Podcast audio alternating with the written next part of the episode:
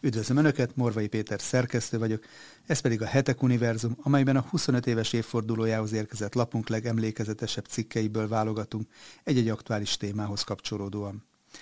2019-ben az Economist újévi száma előrevetítette, hogy a német zöldek a következő választáson kormányra kerülhetnek Németországban, ami két évvel később meg is történt.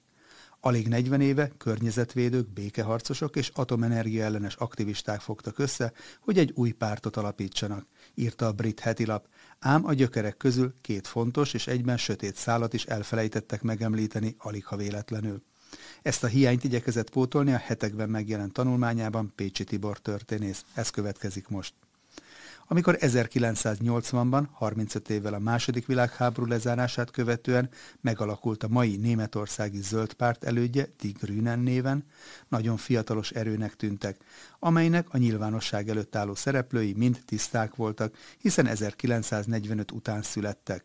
Fiatal radikálisként és intézményellenes csoportként elsőnek az amerikai nukleáris rakéták leszerelése miatt tüntettek. Az újonnan alapított párt magához vonzotta a főáramú politikából kiábrándult csoportokat. A környezetvédelem, a békeharc és az emberi jogok kötötték össze az aktivistákat. Sokkal inkább tekintették magukat alulról építkező mozgalomnak, mint sem politikai pártnak, amelyet a békevágy, az ökológiai egyensúlyért folytatott küzdelem és a feminizmus jellemez. Az alternatív politikai jelenlét és az informális háló hamar bevonzotta a mozgalomba az 1968-as diákmozgalom veteránjait. Az Európai Parlamentben a zöldek egyik vezetője az a Daniel Cohn-Bendit volt, aki 1968 egyik szimbolikus személyisége. A német zöldek tulajdonképpen párt ellenes pártnak nevezték el magukat, elfogadva az egyik első vezetőjük Petra Kelly önmeghatározását a pártra nézve. A német újraegyesítést követően a zöldek egyesültek a hasonló szellemű kelet-német párttal, a Szövetség 90-nel.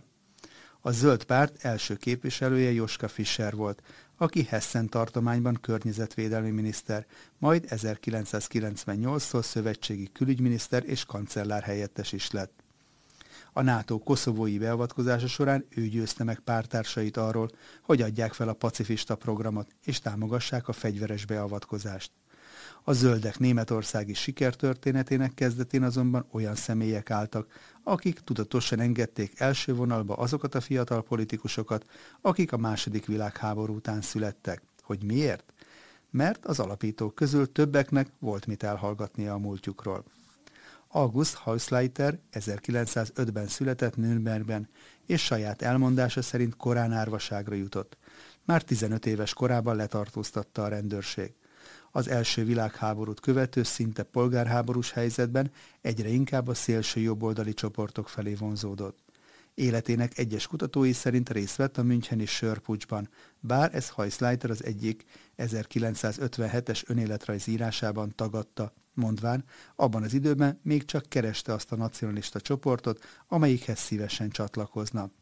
Az Erlangen Egyetemen teológiát és filozófiát tanult, majd 1928-tól több mint egy évtizeden keresztül a Frankische Kurier című nacionalista lapnak írt, amely antiszemita és nacionalista írásaival nagyban hozzájárult a nemzeti szocialisták felemelkedéséhez és népszerűsítéséhez. Így volt ez akkor is, ha a nácik éppen a centrumpárti von Papen szócsövének nevezték, majd 1933 után a rezsim egyház ellenes támadásainak a céltáblája lett. Ebben az időszakban Hausleiter számos cikket írt a nemzeti szocializmus védelmében és antiszemita hangvétellel. 1933-ig a német néppárt tagja volt, de később csatlakozott az NSDAP-hez. Újságírói pályafutása 1940-ben ért véget, amikor összeszólalkozott Julius Streicherrel, aki a nácik egyik fő ideológusa, és egyébként Bajorország gólájtere volt. Ezt követően bevonult a hadseregbe és az orosz fronton szolgált. Ottani élményeit a Keleti Front közepén című könyvében is publikálta.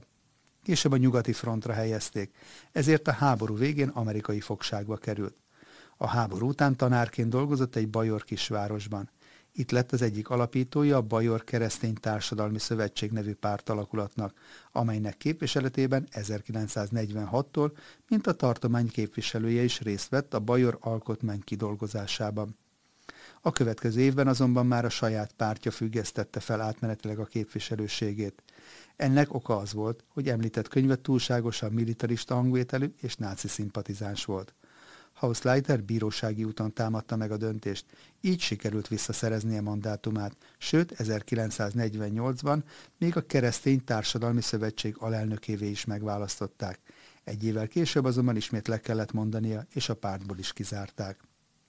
Hausleiter és köre úgy magyarázta a dolgot, hogy azért kellett távoznia, mert ő protestáns volt, és a katolikus többségű pártban ezt nem tolerálták. Az 1980-as években azonban előkerültek azok a dokumentumok, hogy ebben az évben, vagyis 1948-ban felkerült a neve a körözött náci szimpatizánsok listájára, amelyet az amerikai hatóságokat támogató nyomozó hatóságok állítottak össze. A párt elhagyását követően Hausleiter csatlakozott a Braunschweig tartományban megszülető Német Unió nevű politikai mozgalomhoz, amely magát pártoktól függetlennek és ideológiailag semlegesnek deklarálta, és egy demokratikus forradalom előkészítését tűzte ki célul. A párt programját Hausleiter egy Gerhard Krüger nevű volt náci tisztviselővel együtt írta.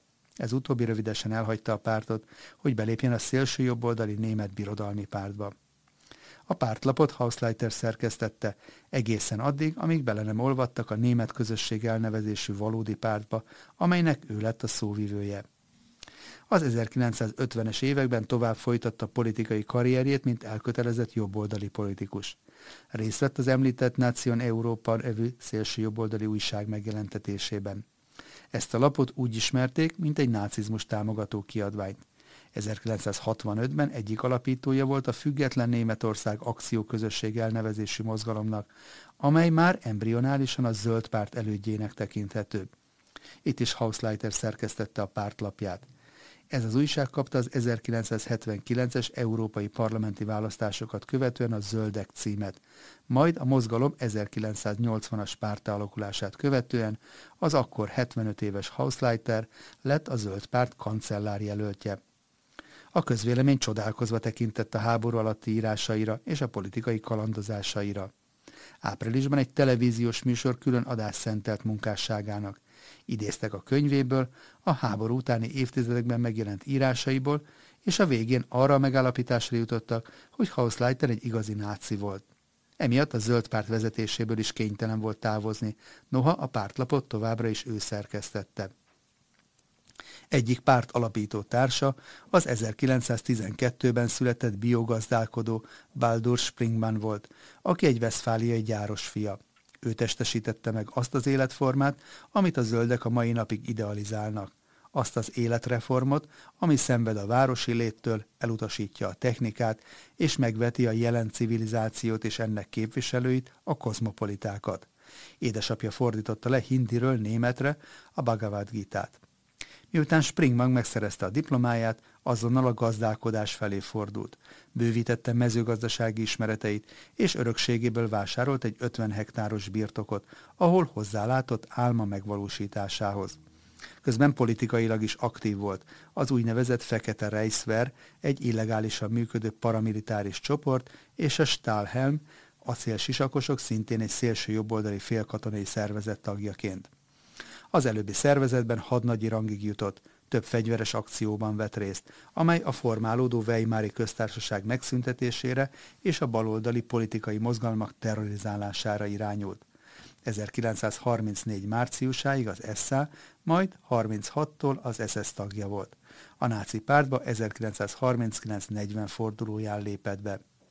Springman az SS fai és letelepedési hivatalához írt kérvényében ezt általában az elfoglalt Lebensraumban kitelepülni és gazdálkodni kívánó fiatalok írták az engedélyezés reményében, önmagát úgymond Isten hívőnek nevezi. Itt ugyanazt a Gottgläubig kifejezést használta, amit Adolf Eichmann a Jeruzsálemi perében is használt 1961-ben. Ez tipikusan a keresztény hittől elszakadt nácik hittel kapcsolatos öndefiníciója volt. Ennek egyik bizonyítéka, hogy 1945 után Springman aktív tagja lett a német unitárius vallási közösségnek, amit a természetet vallásos tiszteletben részesítő volt náci funkcionáriusok hoztak létre. 1933-tól a Reichsnérstand nevű agrárszervezet ifjúsági vezetője volt. Ezt a szervezetet pártalapon szervezték meg, természetesen az NSDAP irányítása alatt, és a mezőgazdasági és agrárpolitika szervezése volt a fő feladata. 1979-ben, amikor Springman már a németországi zöld mozgalom egyik ikonikus figurája volt, a Die Zeit újságírója megkérdezte, hogy miért csatlakozott a nácikhoz. Springman válasza igencsak furcsára sikerült, nem tudom. A második világháború végén sikerült elmenekülni a szovjet hadsereg elől. Kiel, Schlilksee és Schweinmündében egy volt légvédelmi egység kapitánya lett. 1950-ben Gesendorfban, Schleswig-Holstein tartományban telepedett le, ahol 1954-től 30 hektáron biogazdaságot üzemeltetett. Ideológiai szempontból megőrizte azokat az eszméket, amikben még a Weimári köztársaság alatt is hitt. A szülőföldről a következő gondolatai voltak. Ezt koncentrikus körökben tudom elképzelni. Először a házunk, utána a mezőink, majd a falu, a régió és az országunk. Az országra a Vaterland kifejezés használta, amely a 20. század első felének német szélső jobboldali, köztük a náci körök kedvelt szava lett, és a haza szinonimájaként használták. A zenében a népdalokat szerette. Kedvenc regénye a nácik körében is nagyon népszerű Knut Hansen a Föld áldása című regénye volt. Az 1970-es években Springman volt a német környezetvédők ikonja, majd a zöld párt egyik alapító ideológusa. A 70-es években sok a hat kötelezettséget lelkiismereti okokból megtagadó német fiatal Springman gazdaságában töltötte le a polgári szolgálatát, ahol a tulajdonos nézeteivel is megismerkedhettek. Ebben az évtizedben aktív szerepet is vállalt a különböző környezetvédő szervezetekben. Azonban 1985-ben szélső jobboldali nézetei miatt kizárták ebből a környezetvédelmi szövetségből. A zöld pártból az alapítást követően rövidesen távozott, és az egész 80-as éveket mind bioregionista partizán töltötte különböző mozgalmakban, soha meg nem szabadulva a szélső jobboldali címkétől. A Társunk a Föld című munkáját is egy szélső jobboldali kiadó jelentette meg. Néhány évvel 2003-ban bekövetkezett halála után többen úgy értékelik munkásságát, mint egy jobboldali ezoterikus ideológusét. Alapító pártárs volt a zöldeknél még Werner Vogel is, aki már a nemzeti szocialista korszakot megelőzően aktív volt az SA-ban, majd 1938-ban belépett a náci pártba is. Hadnagyi rangban a Wehrmacht kötelékében a keleti fronton harcolt, ahol 1945-ben fogságba esett. A szovjet hadifogságból 1953-ban tért haza. A következő évtől a Düsseldorfi belügyminisztériumban dolgozott. Innen, mint köztisztviselő 1972-ben ment nyugdíjba. 1980-ban ott volt ő is a Zöld Párt alapításánál, és az egyik helyszínen, Észak-Rajna-Veszfália tartományban egy olyan szimpatikus nagyapa szerepébe bújt, aki éppen unokáinak a figyelmét hívja fel a Rajna szennyezettségére. A 70-es években a német környezetvédők ikonja Baldur Springban náci szimpatizáns maradt. Ez a sokak szemében kedves öreg úr azonban jogi segítséget nyújtott több olyan csoportnak, amely a pedofília legalizálásáért küzdött. Sőt, az Észak-Rajna Westfália tartományi zöld párt finanszírozásában még egy olyan konferenciát is megszervezett, amelynek témája a gyerekekkel való szexuális érintkezés volt. Fogel egyszerűen nem volt képes felfogni, hogy a jogi szabályozás, vagyis tiltás a kiskorúak számára védelmet is jelent. Franz Walter a zöldek és a pedofília kapcsolatáról írt tanulmányában emiatt egyszerűen farkas Fogelnek nevezte. Éppen ezek a nézetei és a náci múltja akadályozták meg abban, hogy korelnökként ő mondja el a nyitó beszédet az 1983-as választásokat követően megalakult Reichstagban. Végül lemondott mandátumáról, és haláláig már csak tartományi szinten vett részt a közéletben. 1987-ig azonban a zöldek között működött egy nyílt pedofil aktivizmussal foglalkozó frakció, az úgynevezett SWUP.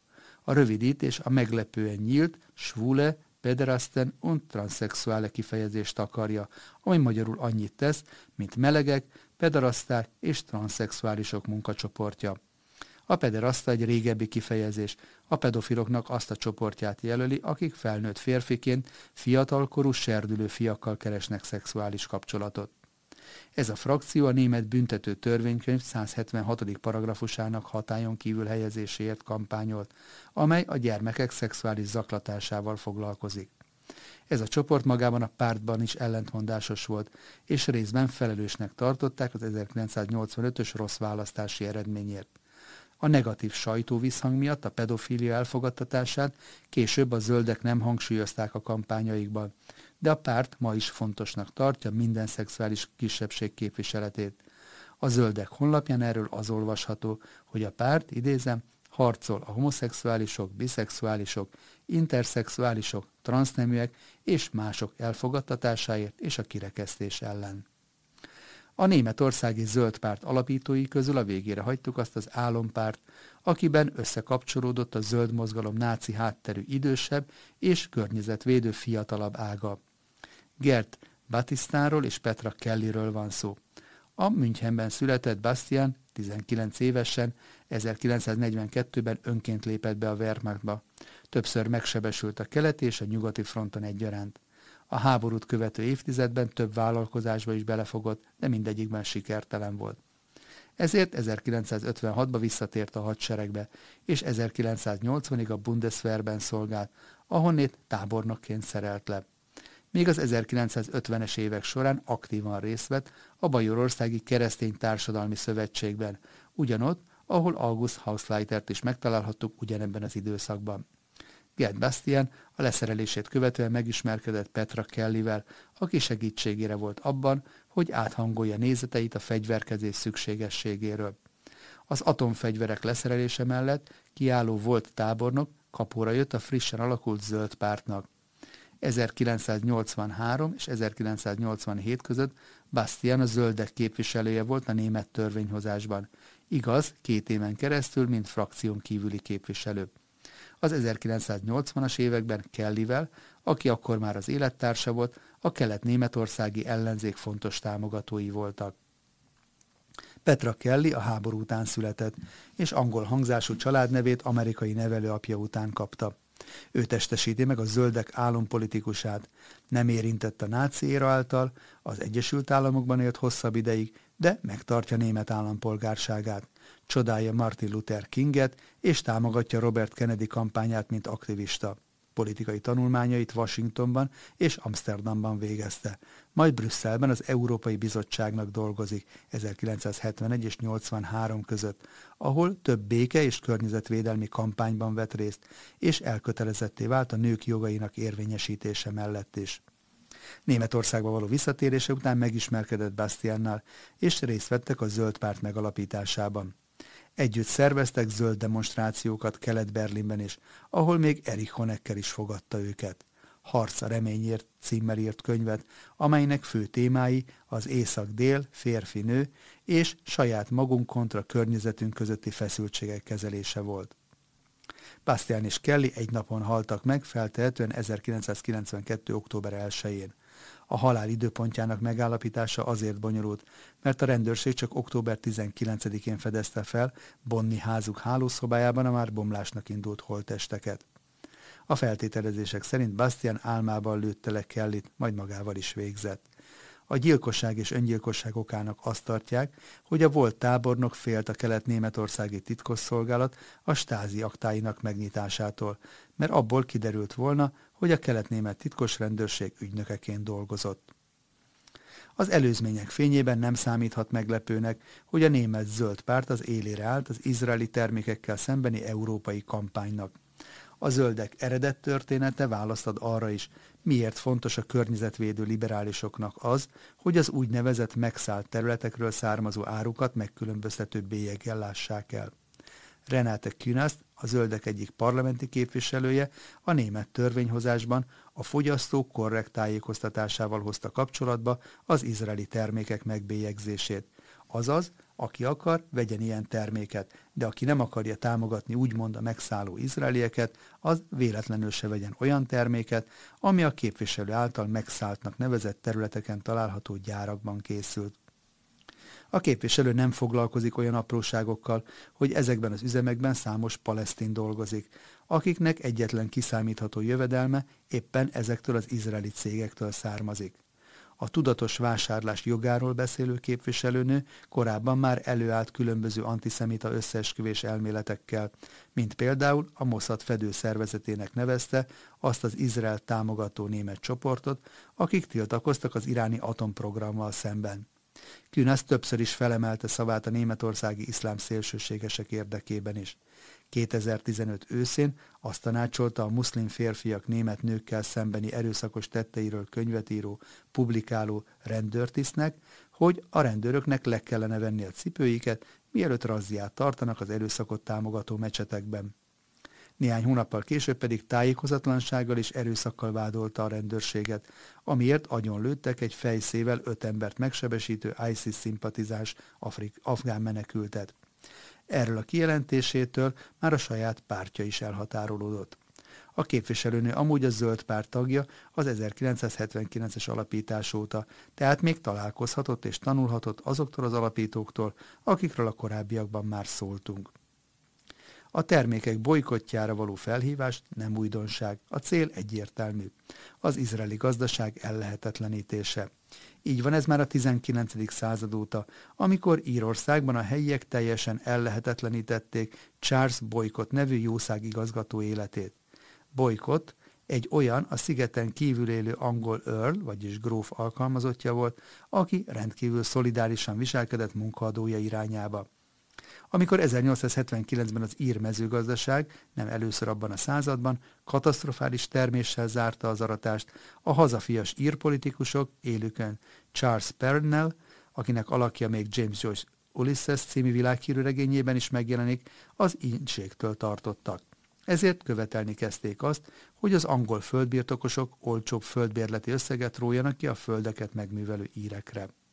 Amikor ezt elutasították, Pernel és társai egy újabb módszert vezettek be követeléseik érvényesítésére. A kiválasztott földeket irányítókat, elsőként bolykottot, minden értelemben teljesen elszigetelték.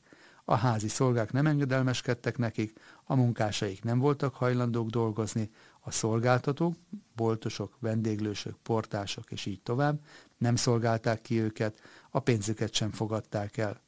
Azóta terjedt el ez a fogalom világszerte, és azt értjük alatta, hogy amikor egy egyén vagy szervezet elhatárolja magát egy másik egyéntől vagy csoporttól, nem tart kapcsolatot vele, nem vásárol tőle, sőt, egyáltalán nem foglalkozik vele, tulajdonképpen levegőnek tekinti.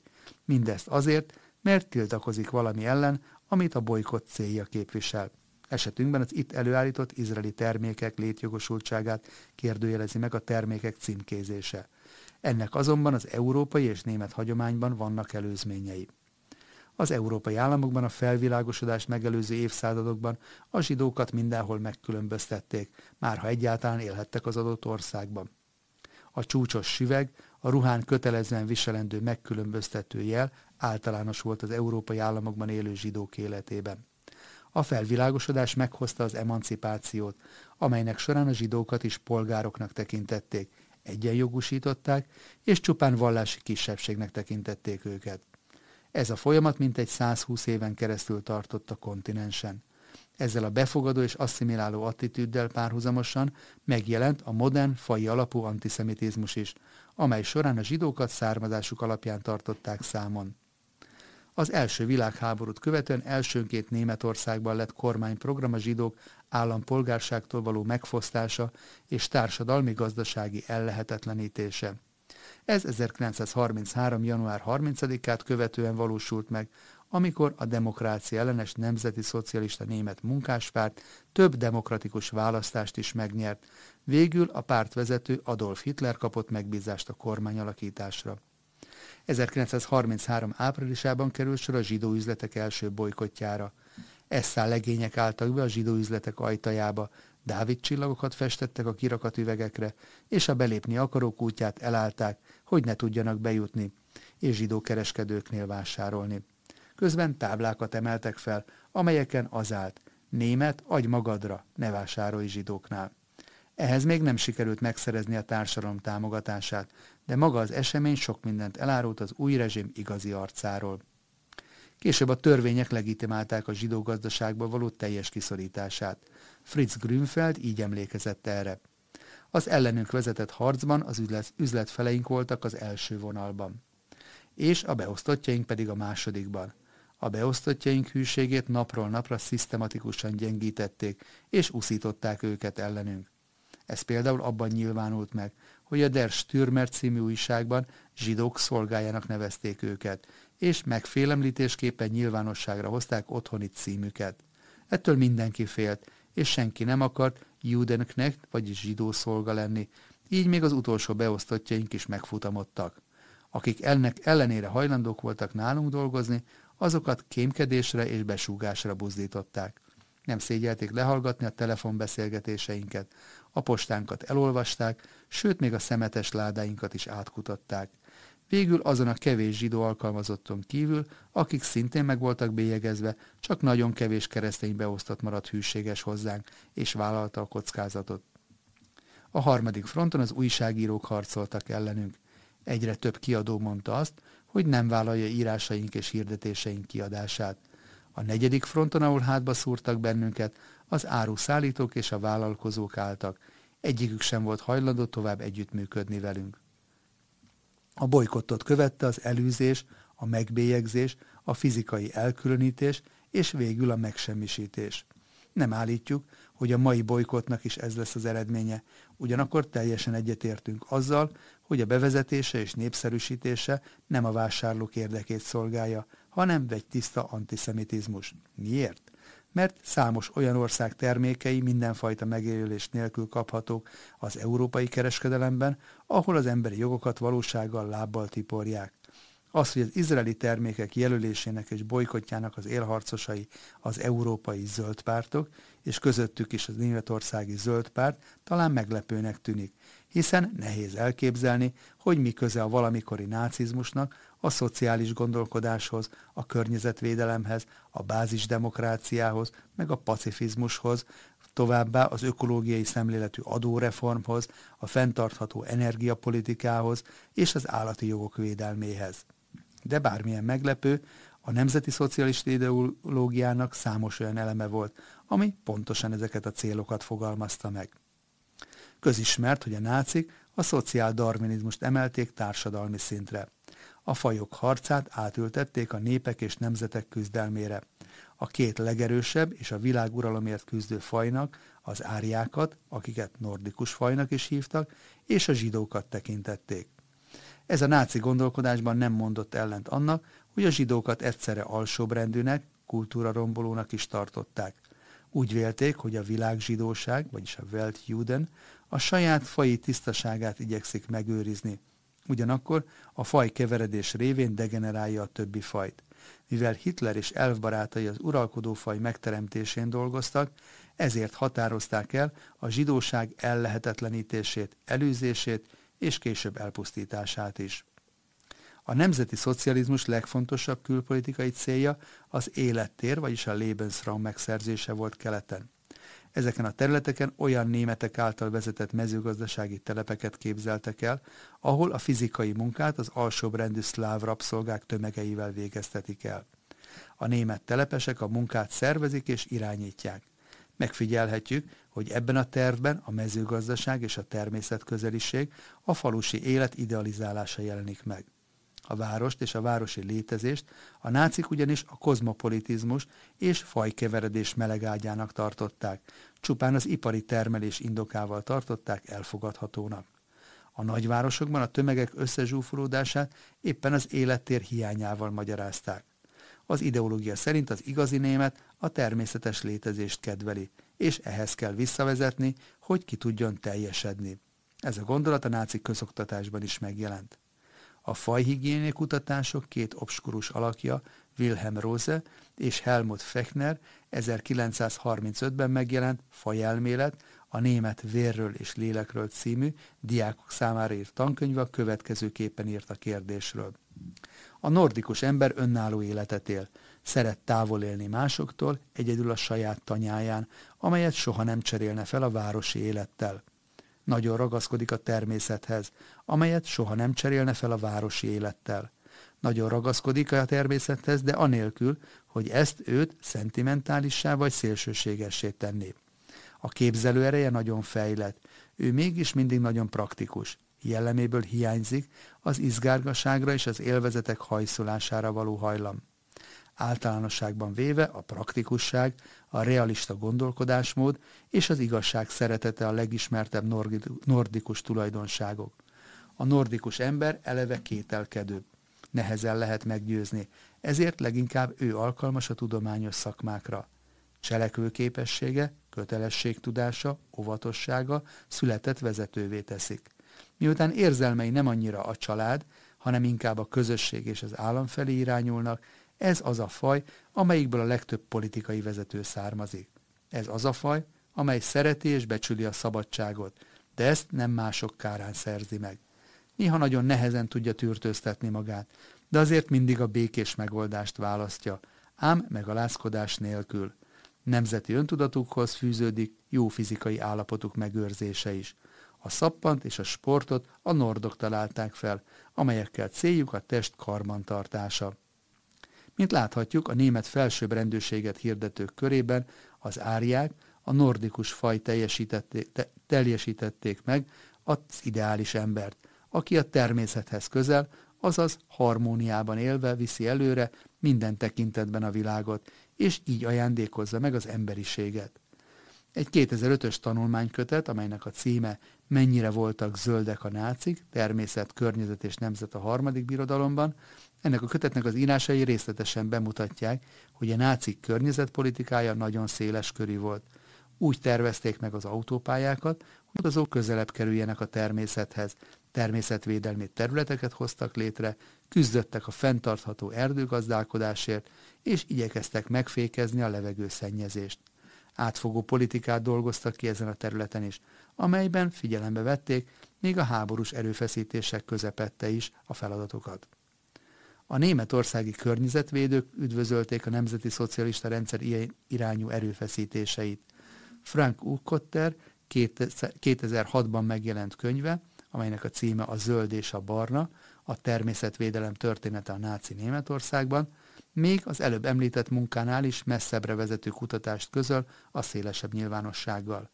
A 19. századi német környezetvédelmi eszme kialakulásával kezdi munkáját, és bemutatja azt is, hogy a mozgalom körében hogyan erősödött meg a rasszizmus és az antiszemitizmus. Szól arról, hogy a német környezetvédők idegennek érezték az első világháború utáni Weimári köztársaság szabadabb légkörét, és a bukását közömbösen szemlélték. Elemzi, hogy a német környezetvédők hogyan üdvözölték a nácik felemelkedését, és a hatalom megragadását követően milyen módon fonódtak össze a rezsimmel ideológiai és intézményi szinten egyaránt. A könyv számunkra talán legérdekesebb része az, hogy ez a csoport a második világháború után hogyan küzdött a kellemetlen múltjával.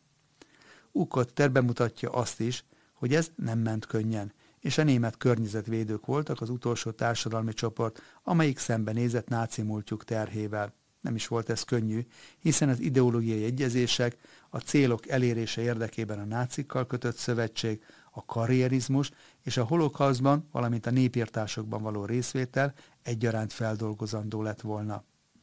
A könyvben olvashatunk arról is, hogy ezt a folyamatot leginkább a tagadás és a hazugságok jellemezték a német környezetvédő mozgalom részéről. Ha ezt összevetjük bizonyos izraeli termékek megjelenésének követelésével a mai német zöldek részéről, akkor ez már talán nem is lepődhet meg annyira bennünket. Ez volt tehát a Hetek Univerzum mai adása. Köszönjük, hogy velünk tartottak. Korábbi részeinket a leírásban szereplő linkeken tudják meghallgatni. Hamarosabb, hamarosan újabb izgalmas témákkal jelentkezünk. Addig is kérem kövessék YouTube csatornánkat, amelyen naponta jelentkezünk aktuális hírekkel és interjúkkal, valamint a hetek.hu online híroldalunkat. Akik pedig szeretnék támogatni további podcastjaink elkészítését, a videó alatti sávban található köszönet gombon tudják ezt megtenni tetszés szerinti összeggel. Előre is köszönünk minden felajánlást, és természetesen a megtekintéseket is. Viszont hallásra a legközelebbi találkozásig.